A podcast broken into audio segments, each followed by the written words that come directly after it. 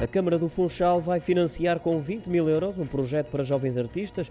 Decorre entre março e julho deste ano e os contemplados foram quatro artistas a dar os primeiros passos nas áreas de teatro, dança, música e artes visuais. Serão acompanhados do princípio ao fim pela equipa do Teatro Municipal Baltasar Dias. O apoio logístico é também assegurado pela autarquia. A diretora do Departamento de Cultura da Câmara Municipal do Funchal, Sandra Nóbrega, referiu que o projeto denominado Impulso é para continuar e chegar a mais artistas e criadores madeirenses. Destina-se a jovens artistas entre os 18 e 25 anos que pretendem desenvolver os primeiros projetos artísticos e profissionais em nome próprio.